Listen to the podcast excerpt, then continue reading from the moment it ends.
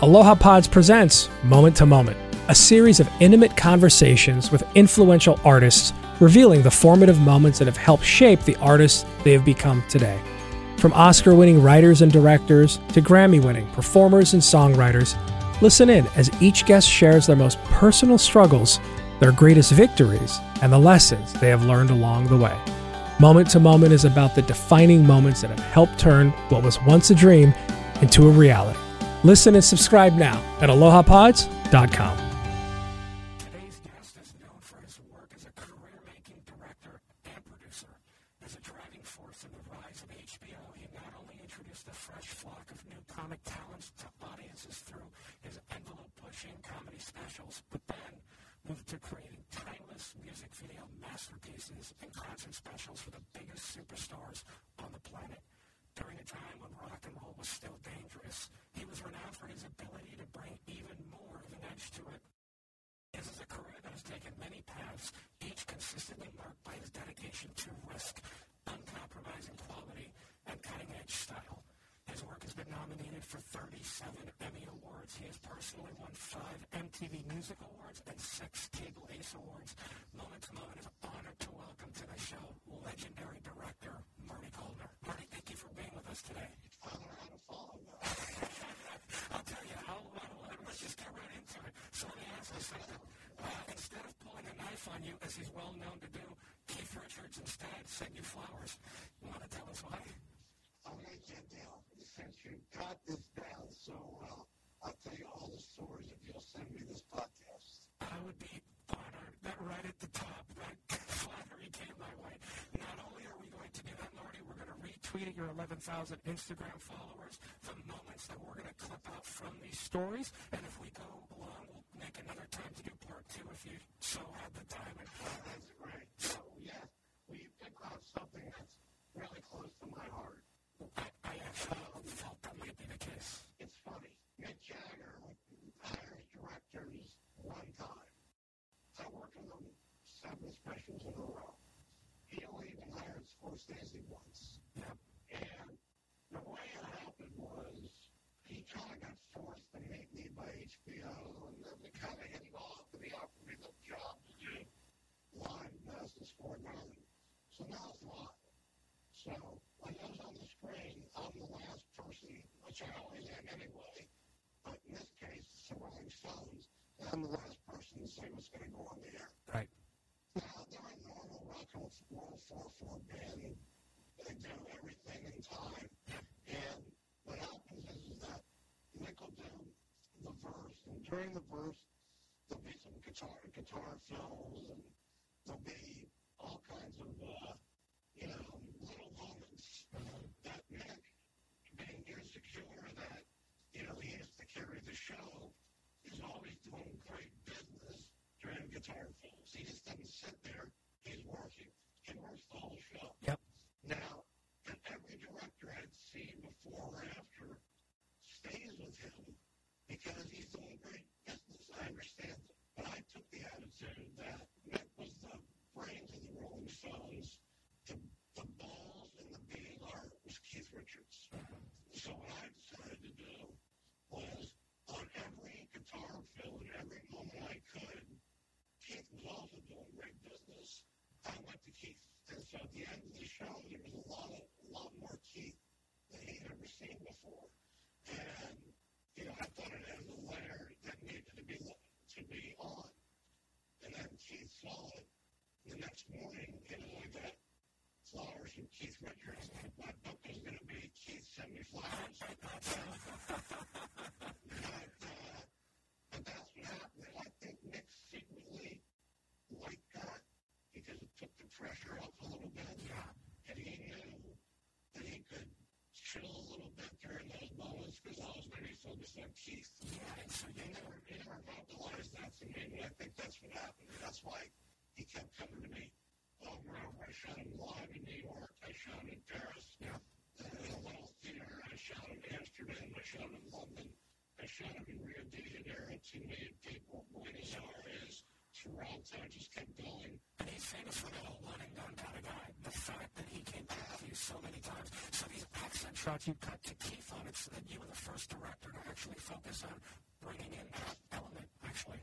Yeah, well, I could not bring it in. Well, that they were watching when I was watching. It just kind of surprised me, yes. Nick has bigger gestures. He's doing all this cool shit. Yeah. All right, and it's vibey. And you add that kind of vibey, bluesy part to the overall look of the performance, it brings across the Rolling Stones. They're the same with Charlie.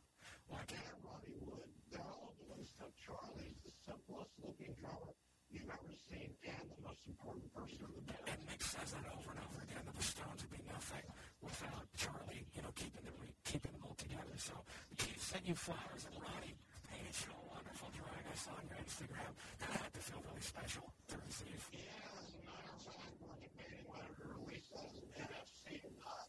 It felt special. Yep. And when he wrote on it, what a director. I mean, you know, I was really flattered. Well, anyway, he handed it to me. I forget where we were. I think it might have been Rio. You know, so we didn't travel with the stars. I traveled with the president. You know what I mean? So I got up there playing. I'm walking from the tar back to the terminal, which is about 3 feet. And Ronnie handed me this picture, and he says, you know, I did this on the plane. And I went, oh, my God. I really am. He's a fine artist. I absolutely love him. And then I got more, of course. Well, and he's just trying to get me to buy more art. That's the way to do it.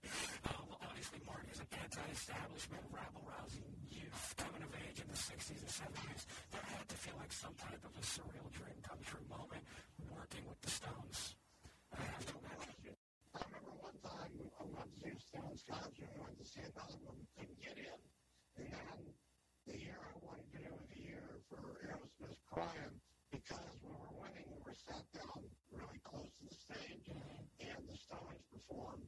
And I turned to my wife, Alicia, and said, I got to do this. I have to do this. I just have to do it. It's in my blood. And I realized what it was going to turn into. No. But I didn't have time to think about it. I just went with the flow.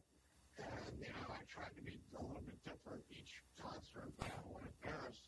Those completely different than the one in New York. Or Amsterdam, they're all distinctively different. In fact, they're different. Yeah, and I want to just mention Royal Announce the Town, which we're going to dive right into. To our audience out there, with a career so vast, with so many dozens and dozens of accolades, like our guest Marty Coleman has today, it would just be a total injustice to try to spend an hour superficially skimming from mountaintop to mountaintop. For those who may not be familiar with Marty's work, his legendary background, we're going to put a link up to a great conversation he had with Dee Snider on a podcast called Snyder's Comments, where they walked through his old friend from the beginning. The first video Marty ever did was Twisted Sister. We're going to give some love and promotion toward that. But for here, our show, we're interested in the moments that have helped make you, you, and perhaps have helped make you make art. And we'll bring in the shiny objects as need be, and all the surveillance and research, if you will, that we have done. The two dominant themes that come up, Marty, are one, your relentless taking of risks without the safety net, and that frequently leads to number two, which is your creation of magic. And oftentimes these occur in intertwined moments, and I want to start with one such case, if we could. There you are, it's 1983, you're about 35 years old, in demand, building wealth, have the world by the balls, and out of the blue, the first magical moment comes to you on Z Channel. Can you share with us what happened? First of all, I have to say, you're the first person I ever talked to who totally gets what I'm all about, which is magic, okay, and taking risks. Thank you. Those are the two things that make up Marty Coleman. And I hate to use my name in the third person, but you nailed it. Now, in 1983, I had a big job at HBO. I was making a huge salary. 7 figures. And I had a beautiful home in Beverly Hills, 4 kids, and my wonderful wife, and we were living pretty good. And then this music video came on, what was called the Z Channel at the time. It was Betty Davis' Eyes, directed by Russell Mulcahy, starring Tim Carnes. I went, can I curse? Yes, please. I went, holy shit. I said, what is this? I can't.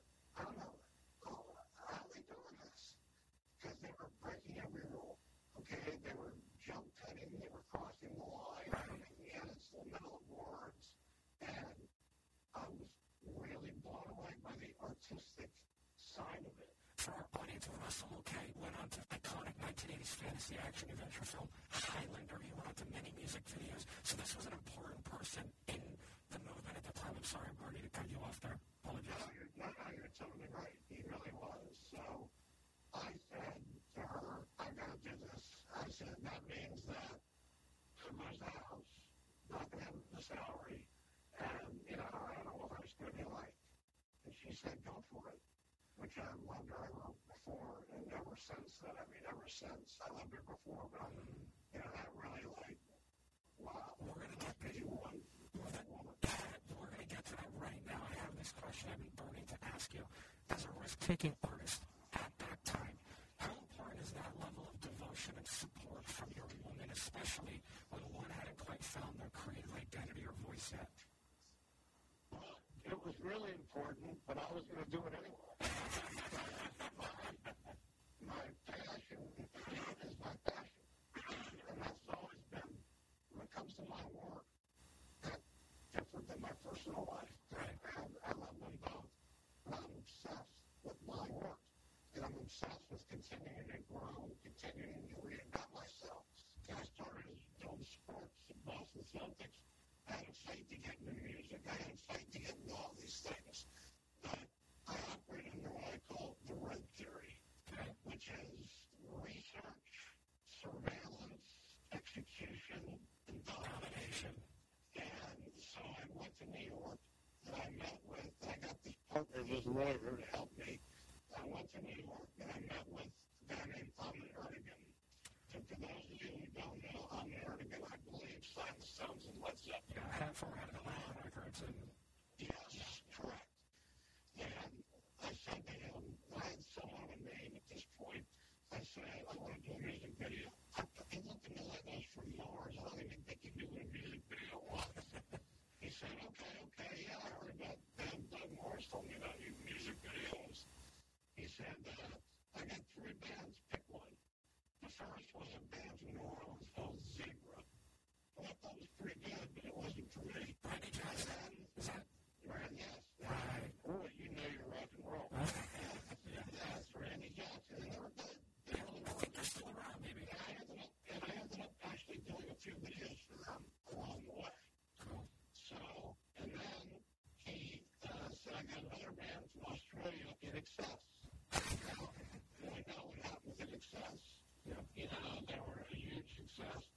And then he said, I've got this bar band that I don't know quite what to do with. And that's what's their name, Twisted Sister. And I thought that there was a unique hybrid of comedy and rock and roll that fit my personality. So I said, okay, I'll do Twisted Sister. Now, the first song we're not going to take it is because they were going to put something else out, and I sent a telegram. At that time, telegrams and Doug Morris. Very anxious to make a hit out of your first single. We're not going to take it. He went for it. And code for where I'm spending your money. Code for like Dee might have put me up to an hour. Right. But so that was the first video. And whose function is it that comes in the video, by the way?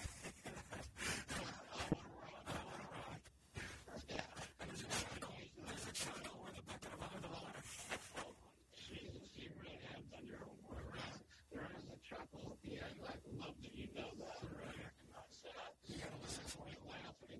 Yeah, you're looking for it, but it's always not up in there. It's me laughing because I just liked it. I was laughing so hard. Right. And, you know, it was the first video to have a narrative at the beginning, a story, a setup. Okay, and the video was the punchline for the setup. And Dee's idea was to get more connected. It was actually the only video I really collaborated was me and Dee Snider. And I just did it myself, my first. Okay? Well, I didn't really know what I was doing, and, you know, Dee didn't know what we were doing, so we just put our heads together, and, you know, we based it on Roadrunner cartoons, humanizing Roadrunner cartoons, which was really funny later at the PMRC, called it violent. But, no blood, no anything, but anyway, so that happened. Oh, right, when you guys had one before the assholes in front of Congress and Zappa and Dee and all that, I remember. And you're being kind, calling them assholes. I thought,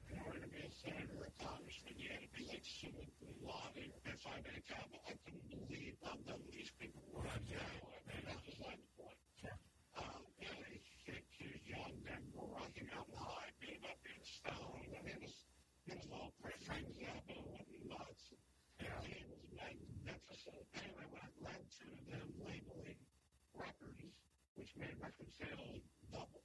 There was all every time the kids saw a sticker, they bought the record.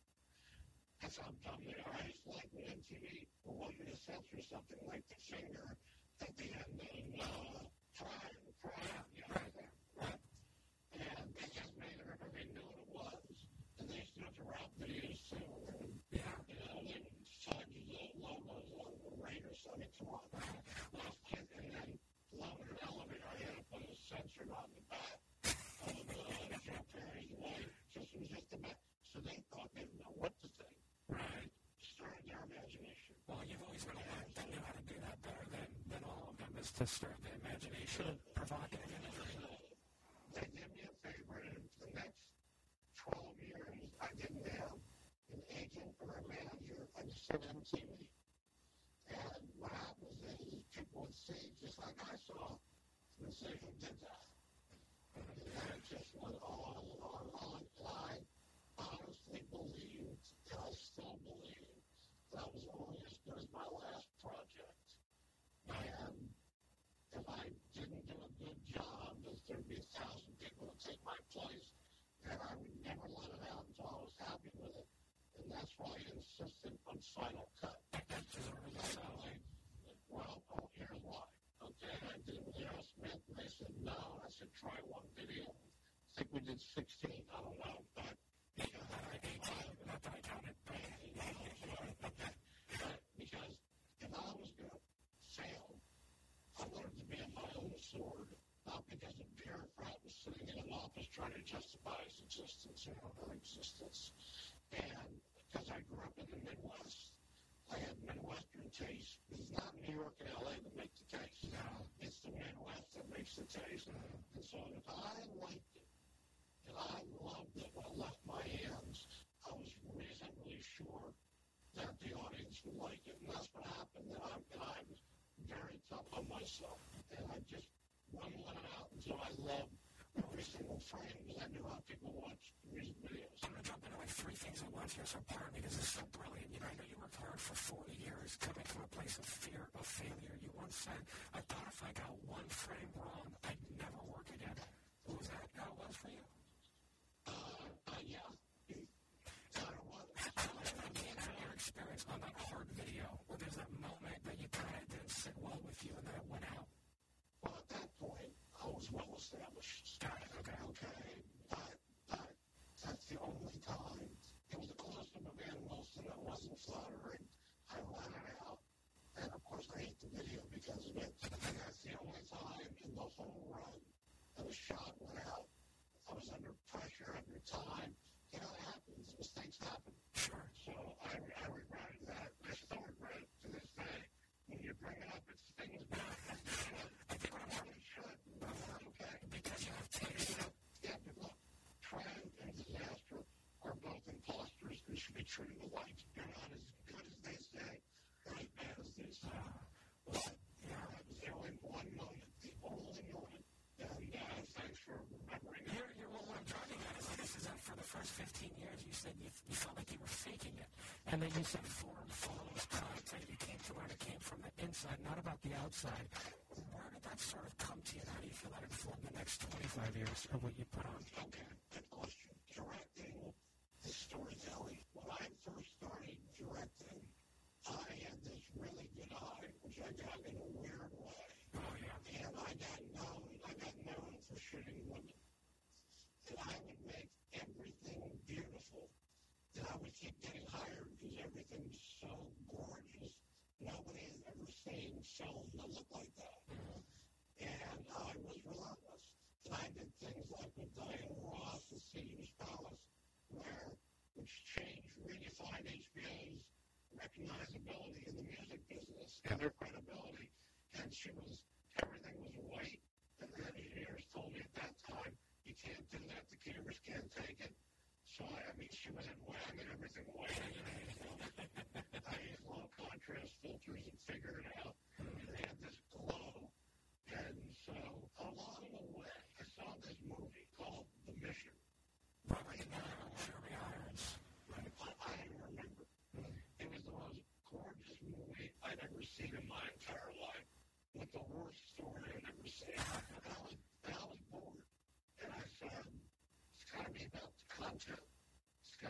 encourage people in their arts. So then I just started focusing on the content. I made everything beautiful because I knew how, and by thinking it was, I didn't understand this part of it. Okay, I was just kind of fooling people. I was fooling myself. And so I became a different director. I still made things beautiful because that's what I do now. But if I'm in a position in my life now where I had an unbelievable shot of a crane going over a crowd through a window down the street, blah, blah, blah, or a really not a great shot, but a great performance. I'm thinking that every time. Yeah. That's what I mean by $4 And I think you learned that at Haverford College with Bob Klein. And said, we're going to get to that in just a minute, but I'm reminded of some of the things you learned there, that it can be the ugliest shot, but if it has feeling and magic, then it works. And I'm glad you're kind of teasing that here. I know as far as shooting beautiful women, you would occasionally or eventually always personally operate the camera. What do you feel that gave you, and how did you shoot it differently when you were operating versus you had a DP or a cinematographer doing it? Okay, that's another great question. Let's say I'm shooting a Stevie Nicks video, right? Right. Yeah, I'm going to shoot her close-up, and I'm putting the camera on a dolly track. Okay. That is 180 degrees, right? Right. And I'm shooting on what's called a 25 to 250 zoom lens. I know that somewhere in that dolly track and in that focal length, and I'm going to find the sweet spot. Yeah. So if I shot it, when I got to editing, I had more choices because I shot it.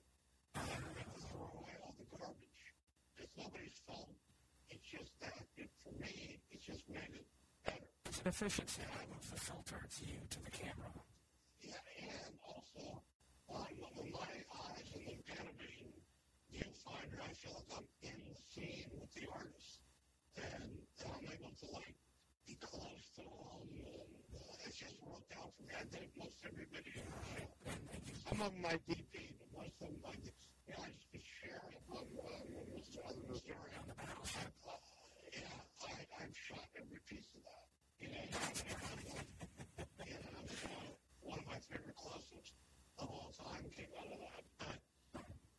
So that's why I did it. That's wonderful to help understand, as an auteur, getting more intimate like that, how probably your artists feel more vulnerable and express more. You touched on your eye growing up, and I want to talk about this. I think this is so fascinating. There's three moments I want to get to. You've intimated that your eye may have been developed in part unbeknownst to you as a child. The question is, how did young Sonny from lower middle class Chicago get access to some of the finest artwork on the planet growing up? Yeah, you really know you should. Okay. I grew up, I had a dual upbringing, and Sonny was my nickname. I grew up in Cincinnati, Ohio, and Chicago. What happened was that my father left the family when I was 2 years old, and I never saw him again. I didn't have any ill feelings for him because he gave me legs and a brain, and every time I did something wrong, my mother would say, you're just like your father. So I said, he must be a fucking cool guy. And I gotta write that down. And we lived lower middle class. All right, my mother somehow struggled to buy on a 30-year mortgage a $38,000 house. You know, we weren't living high by any stretch of the imagination. She struggled. She had three jobs. And incidentally, she's the reason I am who I am today. I didn't realize it growing up, but I learned a lot by osmosis. So what happened was, when my father died, my very, very, very wealthy family in Chicago said we have to culture this guy up. Now, in my house in Cincinnati, on the walls were pictures from Walmart of ships and landscapes and garbage that filled the walls, and none of the suburb mileage, because she would take it to every different restaurant and stolen sweet low bags. I mean, sure. She wasn't sending money. She was struggling. I got it. I understood completely. I started working when I was 9 years old. I said, I want a bike. She says, go earn it. So I sold TV guides door to door. And I go up to the door. I said, I want a bike. So anyway, so they decided they would culture me up, and all of a gone from a very mundane art world to being in a penthouse at the Direct Hotel in Chicago with original Monets, original Picassos, original Chabots, etc., etc., etc. And you can obviously see the difference. Right. And I didn't know it. I didn't even realize it. And these were Chileans, weren't these were the real McCoys. The actual originals, these were Prince, these were original. Right. Okay, Mark Chagall was, my uncle was one of his best friends, and they were along with Kirk Douglas. And so Mike Wallace got married in my aunt's apartment. They were a royal Chicago family. Wow. So you can't even believe how it was. It was like fine china and butlers and limousines. What happened was it went somewhere in my brain, and I could see the difference. And so I developed an eye to be able to make things beautiful. I would never have known that I've not been exposed to. Right, so it somehow informed your subconscious, but then I think later on when you were, there'll be a later moment that then maybe activated your conscious. I'd like to ask you about the creative consciousness. Can you tell us how it came that you went from being the rebel rouser in college to sitting under a tree for a few months reading the likes of Gibran and Nietzsche? You already know the story. I'm trying to leave I can tell by that you know. Sorry, I forgot. I was a rabble rouser, a womanizer, a gambler, a drug taker, everything you can think of. A friend of mine went to Berkeley, and he came back. That was somewhere, I think, my sophomore year, and he brought this tab, this capsule with synthetic psilocybin in it. Went down, because it was so illegal, we went down to the refineries and got a motel for like $5. We opened up this capsule and poured it into a glass of water, and we shared the glass of water. I must have got the most because I got stuck. And all of a sudden, I could hear the bugs on the trees. I noticed the arrow in the FedEx. I noticed the little green tea and the Tesco, things like I've seen all the time, but never registered. And what I think it did for me, I was stuck for like 3 months. Literally. And I didn't really, I mean, not bad. It was very pleasant. And that's why I stopped punching people. I was, became the philosopher, and all of a sudden I wanted to be the president of the fraternity, rather than that anyone would let me in. And I remember the day it brought I loved it, but I always wanted to go back to where I was, and I wasn't unhappy. It was just different. It was just different, and then one day it just snapped, and I went back to myself. But I think what happened was it opened up the creative side of my brain. Wow. And I think the drug did. And I think it was always in there, but the way they teach you in school, there was a reason I could never pass algebra. There was a reason that I hated school so much. There was a reason that I used to sit in sixth period and just watch that fucking clock. And that was because they were not encouraging my creative side. They were trying to make me into a robot, like they do with everybody at school. You do this, you do this, you do your degree, you go into business, blah, blah, blah. And I was an artist. And that made me realize I was an artist, and from there, everything changed. And that's where I want to get into it. I want to, with those formative moments in mind, I want to dive into your craft and process, as you just said, as an artist. Let's talk about song choice when it comes to making a music video. You said before, no matter how good a director I was, if I had a bad song, it wasn't going to work. No matter how good a director I was, pick a bad song, wasn't going to be good. You stand by that? Totally. Song is the scripts. And if you have a great song, you try to be great, and you just can't fuck it up. If you have a bad song, I don't care who you are, you're not going to make an enjoyable video. Because that's what people still sell, all about the song. Right. So then what's the secret you found to picking one that had the magic? I don't know. It's just a feeling. You hear how many, baby coming in once someone told me, does it make your foot tap? Yeah. And I think there's something to that. I know it sounds simple, but I think there's something to that. So I think I was smart enough to change songs that I could turn and take them up to a new level. I mean, I've had a few bad songs along the way. Well, I was going to ask you one more time when you were giving a lousy song, but you had to make a video for it anyway. Yeah.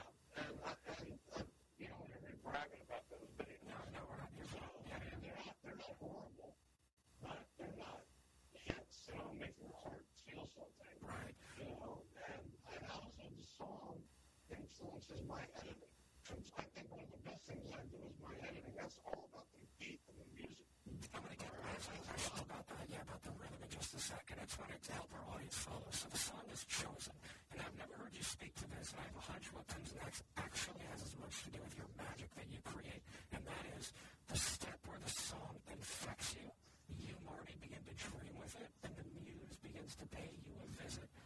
What's that process like for you? It's different on every project. Now, in the very beginning, it was almost impossible because I didn't have my brain trained to be able to understand how to be creative in writing a video. And then I would stare at a page hours and hours and hours until an idea came to me. And then, as my career progressed, I started to get to the point where I was creative all the time. It became the muscle which was working. And because of doing it so much and the repetition, and then I could write a video in 5 minutes. So that's how it happened. And that's where I am today. I'm creative all the time. What are the rituals you found now to induce the creative mood? How do you find getting yourself in a space where the hamster can get on the wheel more efficiently? Never leave the wheel. Okay, at the point now where I'm at, what I'm constantly doing is adjusting.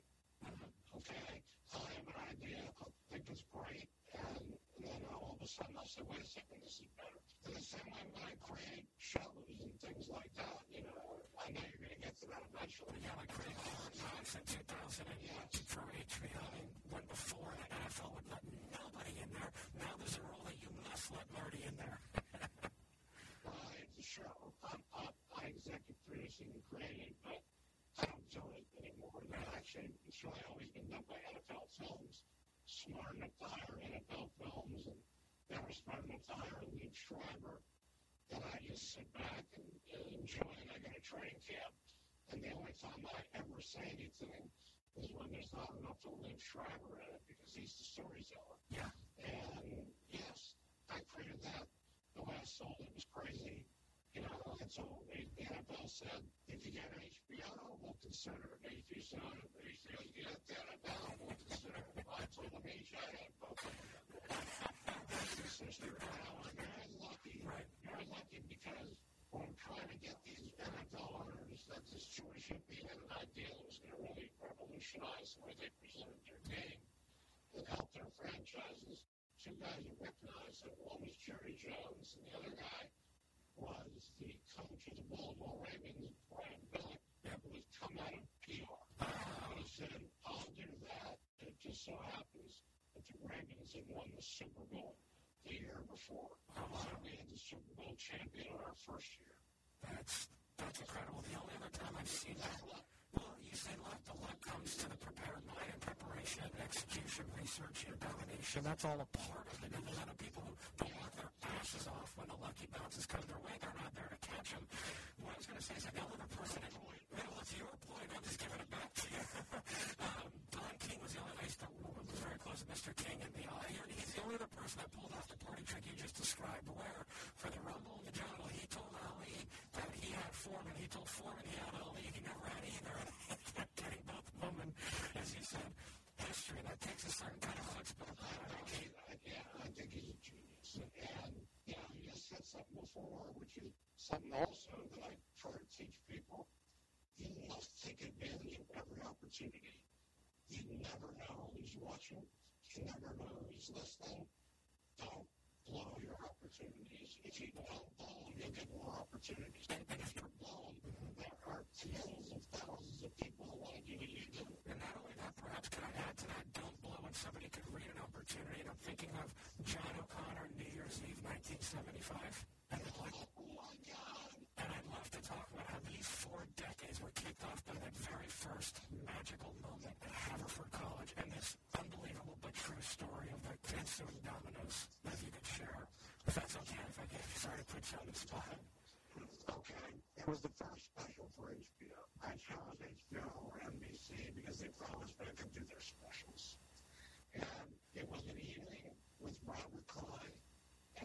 Haverford College. Nobody had ever shot stand-up before on television. And we did it at Haverford College because our boss at HBO was a guy named Jerry Levin. He went to Haverford College, and we thought he'd give us some more money. We did it there. And he did. And we did. I don't know what the hell I was doing. Okay? I was just going by pure gut instinct. I designed a set by gut instinct, and I did things that nobody had ever done before. I went and took a studio camera and put it on somebody's shoulder and went down the bows and did a barricade thing with Robert Clyde. But if you look at it close, you see how bad I fucked it up because I was on a wide-angle lens. And his fans looked like they're 30 feet long. But it still had magic. There wasn't enough close-ups. And anyway, so I took it back. My boss said, yeah, you're done. I'm not going to air this. So I called my ex-wife and I said, did I get my $14,000 a year job at WBC back? And I was the old TV director. And she said, what the hell did you do? I said, I thought I created magic. I guess I must be alone. So the jury and this guy had an argument on whether to air it or not. Ben said, I don't think it's so bad. And it's got something. And we got all these subscribers. It's our program guide. We're going to air it. So here I am in New York City. It's freezing cold. It's New Year's Eve. I'm all alone. I lived in Boston. I'm about as depressed as anybody can ever be. I did lose my job. I thought maybe I could fight for it. But I lost my job, but I certainly lost my promise. And the next day, John O'Connor, God bless him, wrote 4 columns in the New York Times on this program was marked with an innovative process, blah, blah, blah, blah, blah. I've already called it. And the next thing I knew, I was hired back at 10 times the money. And they had a series called On Location, which featured young comedian shows, and then a series called Standing Room Only, which was music shows like Liza Minnelli and Gladys Knight and Ray Charles and McDeps and Diane Ross. And I was like saved by a review. How crazy is that? And monetarily, you went from, what, 35 grand a year or some lower paying thing to just skyrocketing up that next day? I went from 35 to 350 overnight. Right. But what did you do away from that? It came to that turn around the holiday season for you guys, right? Yeah, it was a lot of money back then. Yeah, Gordon O'Brien says there's nothing more intoxicating than coming to terms with an ability. When the New York Times article came out, you were then validated by HBO with your, what became now, iconic over-the-shoulder shot. Every friggin' comedian takes walking out on the stage. You go out. I went farther than that. I went all the way down in the basement where his dressing room was. And Saturday and had him say, how much time we got? Kind of like a little opening. And, it was at the time, yes, everybody does it now. It's no longer innovative. It's, but at the time it was. Did you know at the time that, after you look back and the validation happened, did you go, okay, in terms of the Conan O'Brien quote, is that the moment where you came to terms with an ability or trusting, your creative instincts in some way? 100%. Right. And I didn't need the New York Times review to have that feeling. I thought the guy was wrong. I knew that there was magic on that. Okay, it may not have been technically the way he wanted it, but I knew magic came across. And that's what I try to do to every project, is give it magic. And how would you describe that? What is that? You can't describe it. It's a feeling. Okay? It's a complete feeling. It's intangible. I just know it when it happens. And that's what I try to do, and that's why I take risks, is I create magic moments. Yeah. And that's the name of the game. Okay? Magic is the name of the game. Because if it's not magical, it's not memorable. Listen, I'm most proud of the fact that I'm putting up some of these videos from 25, 30 years ago, and they're holding up. And the thing that I have directed, to me, holds up, and it's just as entertaining today as it was back then. And that's why every frame, the reason that every frame thing came from, is I used to see the way people watched MTV. They didn't, stare at the TV. They'd be in the middle of a conversation, and they'd glance over their shoulder, and they'd see a little bit and see a little bit. for MTV Time so many times, eventually they saw the whole thing. So in their unconscious, algorithm, they have all positive, wonderful images. And that would have that feeling. And that's what happened. And I've seen videos ruin careers. Billy Squire, Jordan Squire. Okay. And because, you know, they did it wrong, and the audience is fickle. Right. So I knew eventually they would see it all, and they just have good memories. Well, I think that when they see it again, they know that was life trick. Well, I was about to say, I think we're getting the domain of your Marty's signature moves or the special sauce, and I think it's two parts you're saying. Forgive me, you were saying. It's one, it's the magic, the Marty magic that you can't go anyone. When you go to McDonald's, it's a burger, Goodyear for a tire, Starbucks for coffee. You want magic, you call Marty. That, I think, became industry known. But number two is that you would make these stars, especially your women, larger than life, and they all look exquisite every time. Would you say those two? Well, my son always says to me, you make stars, and you make stars bigger stars. Right. Because I've also discovered a lot of young talent that went on to have, like, huge careers. I looked at my crime video yesterday, Alicia Silverstone, and Josh Holloway, and Stephen Dorff, you know, and then there's Liv Tyler, and then Charlie, you know, it just honestly, Frank, is based on a gut feeling. Which I would say is paraphrasing your life's experiences and your life's taste. So when you say Alicia Silverstone, and I know you went through like, what, 40,000 feet of film to get like 20 seconds of magic, people don't know that was thrown away. That's right. And that's the point. They don't know. They don't know what they see. So I wanted to make it all magical. 6 weeks later, she was on the cover of Rolling Stone. The rest of the sister, is it true? You hired Steven Tyler's daughter for that video, not knowing Liv was Steven Tyler's daughter, or is that urban myth? That's correct. Unbelievable. What happened was, as I was thinking of a foil, roaring crazy, and I saw this Pantene commercial, and I thought that dark hair, and she was young, along with Alicia's blonde hair, would give me really good contrast. I don't even think she knew she was Steven Tyler's daughter. Right. That's later, right, revealed to later. No, and then when I hired her, you know, I didn't even put the names together. Someone said, you know, you just hired Steven Tyler's daughter. And I said, oh, my God. That's like, I'm happy with the video either. And a dance club scene, I imagine, sure. But again, I'm reviewing that video again. You're such a master storyteller. You can always tell the craft of a master storyteller. Film, music, video, concerts. If you can watch it on mute, turn the sound off, does the feeling still convey?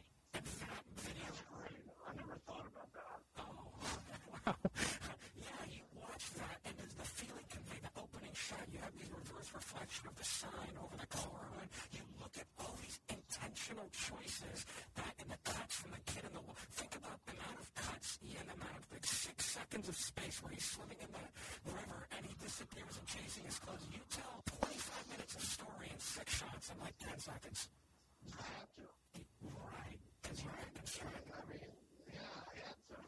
I wanted to tell him to be a better director because your exposition is really boring. I learned this from watching a master, John Huston. I did a film called Prissy's Honor. Oh, I just saw that again. Like a beautiful Jack and Angelica, of course. Okay, well, here's what I'm talking about. Jack Nicholson was having bi-coastal relations. Right. And he would fly from West Coast to the East Coast, back and forth, back and forth. Yeah. And most directors would have taken a shot of him packing, or him getting in a taxi cab, or arriving at the airport, or buying a ticket, whatever. Now, I don't know whether he did this because of money or anything. He just took a picture of a plane going one direction and a plane going the other direction. That's right. And it was no exposition. So I learned from that, wow, this guy was like 83 years old. This is an old master. And so I learned from that. You know, I'm still learning. I try it every time. There's always something that, you know, you have to. And I know you're also influenced by Mike Nichols. And to me, the parallels are obvious. I'm wondering if I may, have you thought about the parallels between your work and Mike Nichols and perhaps why it's me?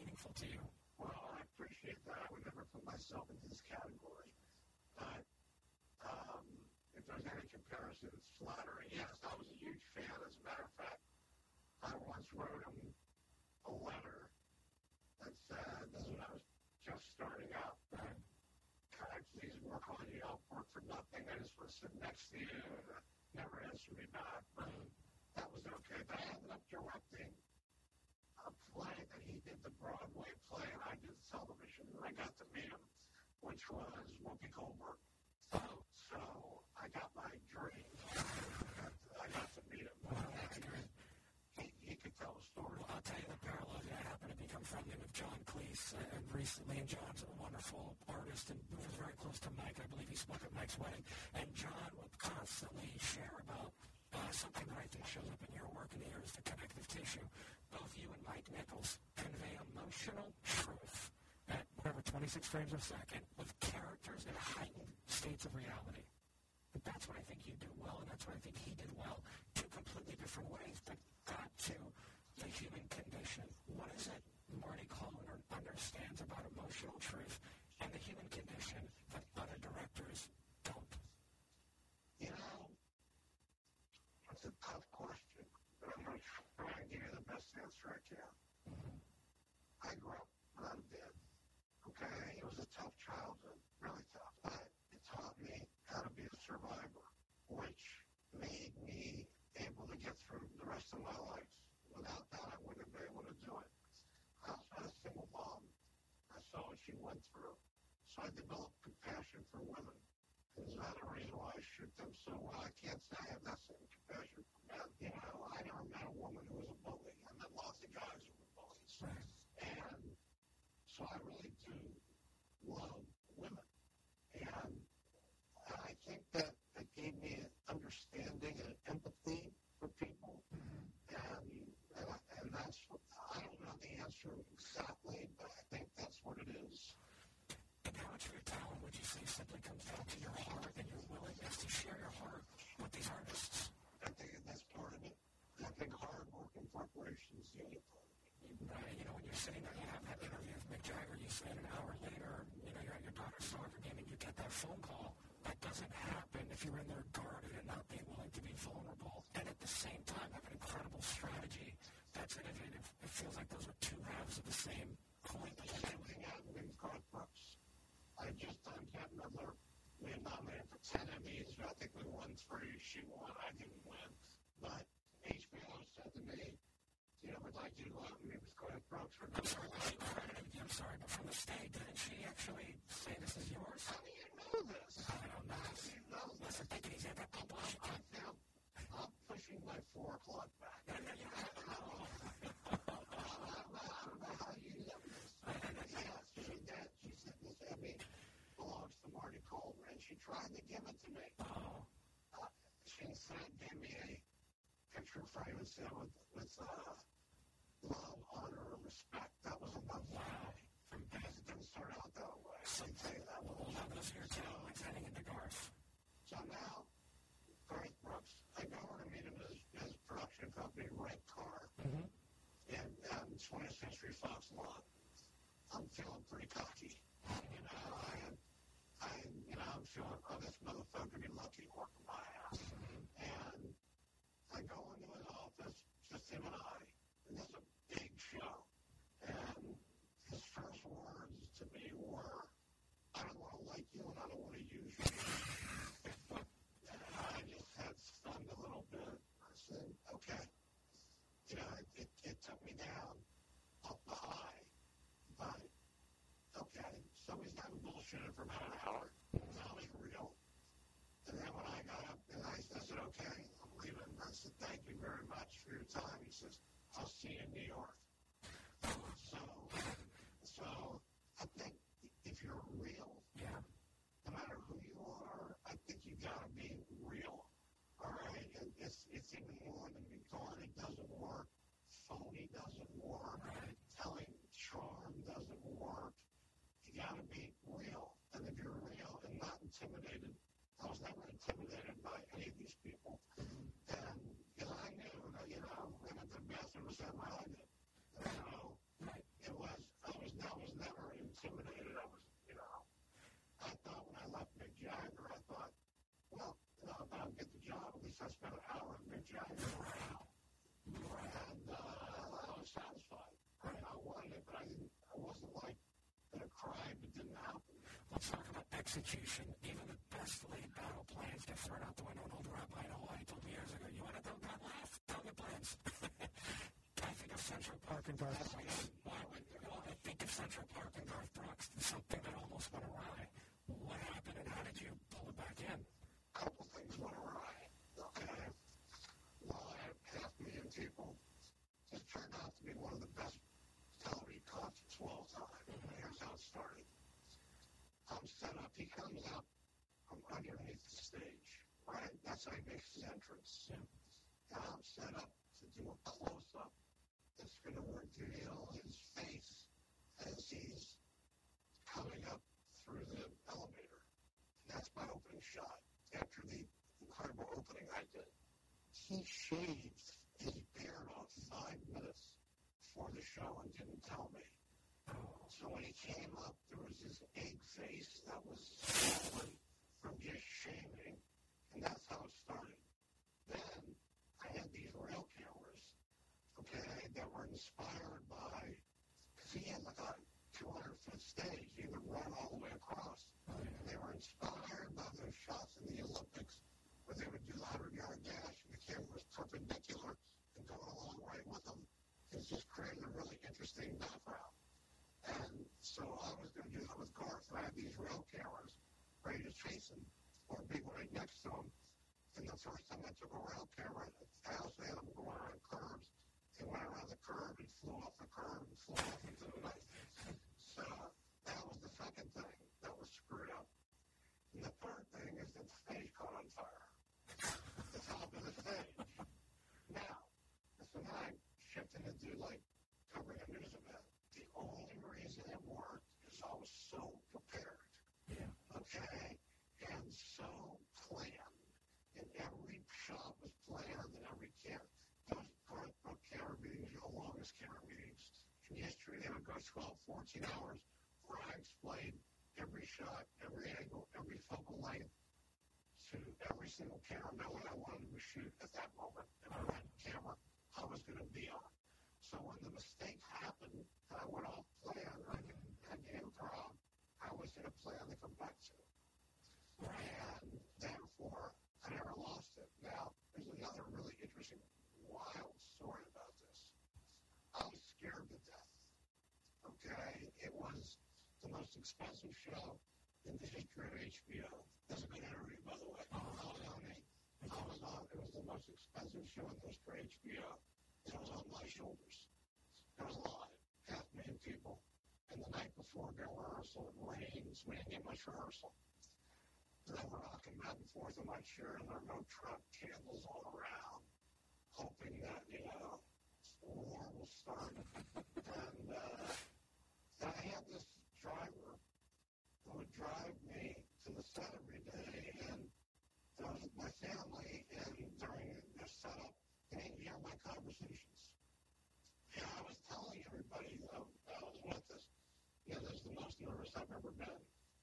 And then two things happened before the show. Mm-hmm. The first thing that happened was Jerry Levin, who was the head of the company, came up to me, walked into the truck, whispered in my ear. He said, "There's nobody I'd rather bet my $10 million on than you." Wow. That kind of relaxed me, but it's even weirder. Is my son Dax brought me a note.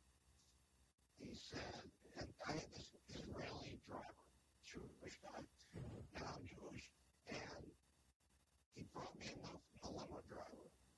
And it said, "Marty, don't worry. God is watching you from a distance." Wow. From a distance was I'm getting goosebumps right now.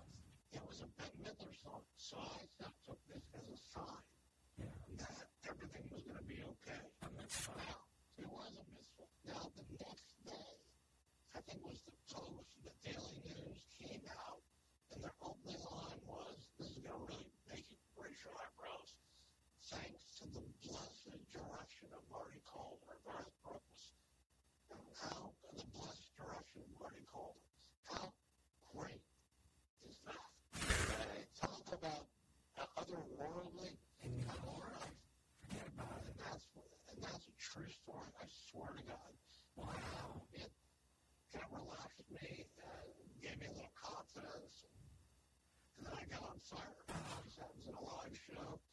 start out the hours.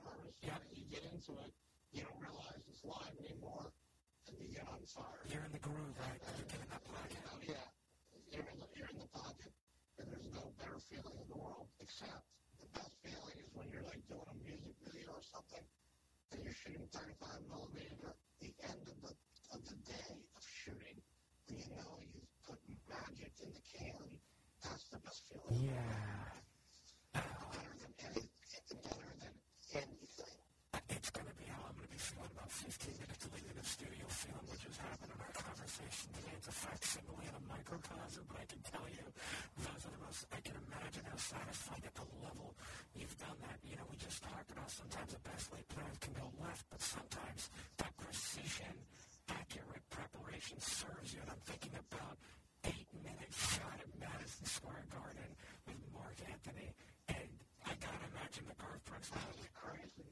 Yeah, and the way that's what I was gonna ask you. He's like, hey, where the hell's a camera guy hanging from that did that, and all the 360, and that was he flying? Ended up, his weight went up after that. I needed God.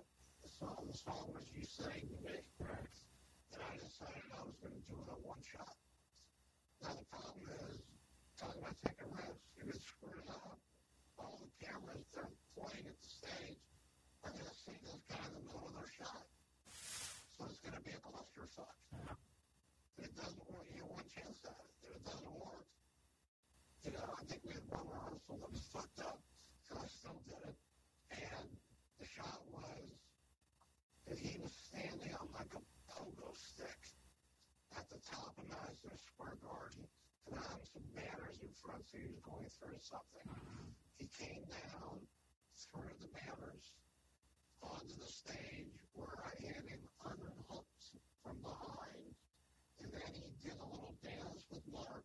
And then when Mark went upstage over the ramp, I had him go around and meet him, hook him up to another pogo. And as Mark went back on stage, the camera raised up in the air. Oh, wow. Yes, that's what happened. We switched, and then when that happened, after that, we came down, and he met Mark again, and while he was in front of Mark, I hooked him up again to that original pogo stick, and then when the song was over, he rose back up to the restaurant. Oh, Jesus God. Nobody didn't notice that. I mean, nobody didn't notice the shot. I mean, and that's good. You're not even such a thing about it. You just want to realize that's what you want. Right there, you don't want the form or the content. That was a cool idea. Mark went for it. Mark loved it. He's one of my best friends. And, you know, I just posted a song on my story the other day from him called My Baby You. And he said, oh, that's hard. Yes. Oh, last time he ever performed it. Did you have some time? I put all these stories in my story highlights on Instagram. So if you go to Instagram and just go on the highlight, and there's little bubbles, the one that says story, and I try to put everyone in there. And you think you can swipe up, you know? Yeah. Because I have enough followers that you can swipe up. It's cool, and what I love the most. I'm proud of everything I put in there, and I put everything in there. Well, we're going to definitely retweet and push to that in the last 8 minutes that we haven't even had thrown out there. Just so you know, I would be honored to potentially have time in your violently busy schedule to have you back. Everything on comedy I've put aside, all the incredible. I'll come back. Oh, you're sweet. So I want to talk about two women, important women in your life, if you don't mind. And that is, first of all, how did Stevie Nicks change your life? Not a good story. I just finished Camelot on Broadway. It was kind of a Waterloo for me. Mm-hmm. And it was repaired in the Midwest and hated on the West Coast and East Coast. And I was a little down, and it was tough. It was Richard Harris. And I had a stage and direct the play because the director walked out when he couldn't do the video.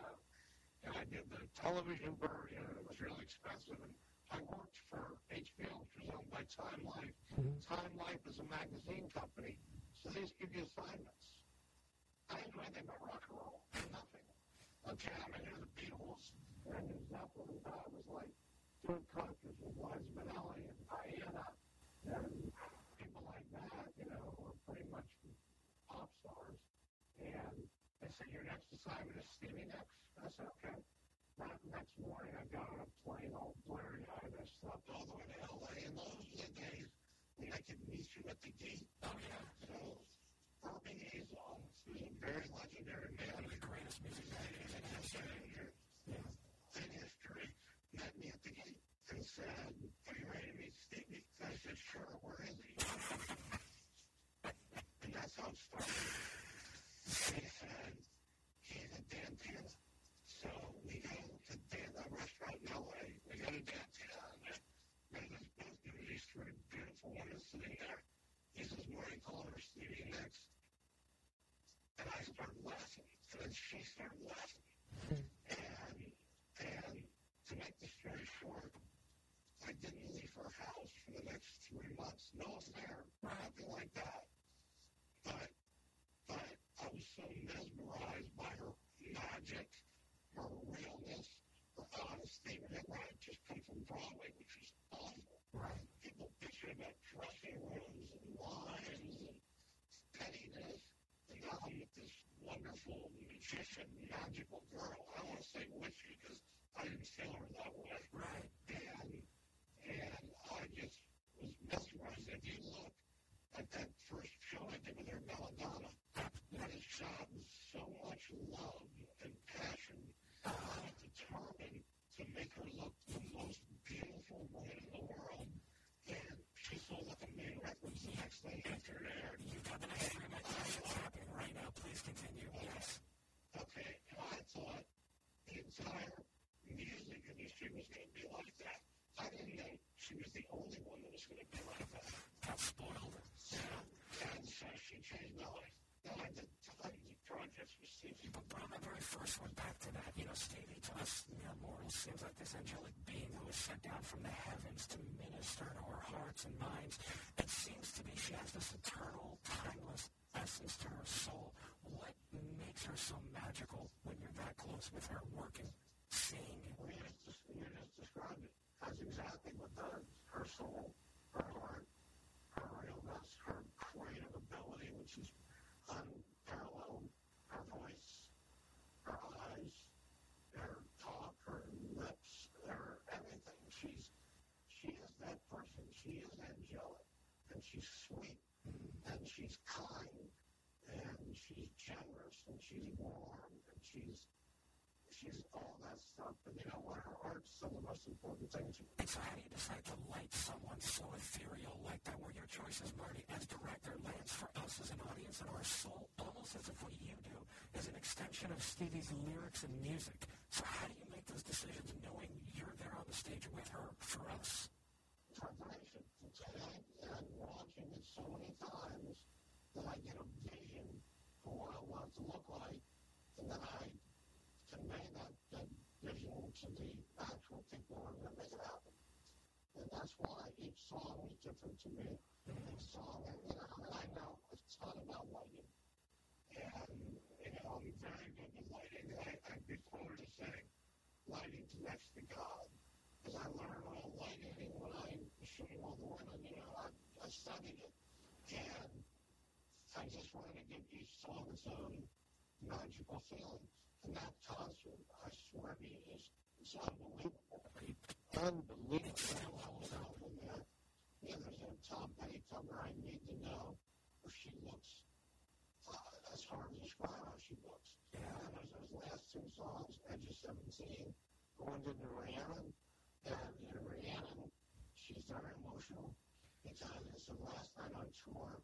We're very short tour with a special band that she put together. It was the first time she was away from sleeping back, and she was bummed because it was over. Yeah. I got all that. I taught all that. Not only that, it shows up. It's just as palpable now as 1981 when it was shot. Stevie Nicks is the only artist I've ever heard that can make me feel the blissful, hopelessness of budding love in a song in one moment, and then later the crushing agony of the defeat of love having been lost with the exact same song. I'm thinking Leather and Lace. I'm thinking Landslide. What you did when you brought in the harmonies, when you shot them on Love and Lace, and the way that you would dissolve, it feels like what you're able to do is elevate my experience of a song, not to take away from any artist. In a way, we're just hearing the song on the radio can't. That visual somehow artists and tension. Do you work with them in terms of that, or is that all instinctual to bring it after? Well, it's like I said, I was on vision. I'll tell you a story about Sleeping Back, because I got fired for this, too. Mm. I was known for my big, over-the-top, jolly, spectacular, and then I watched Sleeping Back, and I don't know if you remember the Rumors album. They were all in bed together in a Rolling Stone. Yeah. And that was real.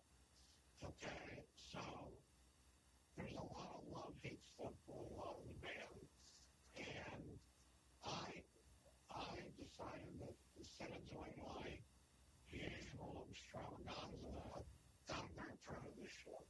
I decided to take it as if you're sitting in the front row. And the song I'm most proud of was a couple of them. One's So Free by Lizzie Buckingham. It's haunting. The Contra's haunting. It's called, I think it's the Mirage Tour. It's from 1982. And Stevie and Lizzie were in the hate part of their love-hate relationship. Oh, yeah. And there's a song called The Chain. Yes, and if you watch The Chain, the interaction that I caught between Stevie and Lizzie, because of where my cameras were, because of what I decided to shoot, is to this day will make you feel something. And we also said something else, which is what I always strive for, is that it holds up. Okay? And that's what I'm most proud of, is that the stuff holds up. And that means it had to be great to begin with. It's bigger than me. I put my nose down. I worked really hard. I was relentless. I took one moment at a time, one show at a time, one video at a time. I didn't think about the money. It's never been about the money. If you work for the money, you never have any money. Right. I just worked for the art and the love, and everything else took care of itself. And speaking about love, but I know we're out of time here. I'm sure I may have to save next time the story of how you met Alicia and that beautiful. I know it's a longer story, so maybe I'll start finishing this. Yeah, we'll save it for the next time. Unfortunately, I have to go. This is the best podcast I've ever been on. I've been on a lot of great ones. You compare. Thank you so much. Thank you, Connor.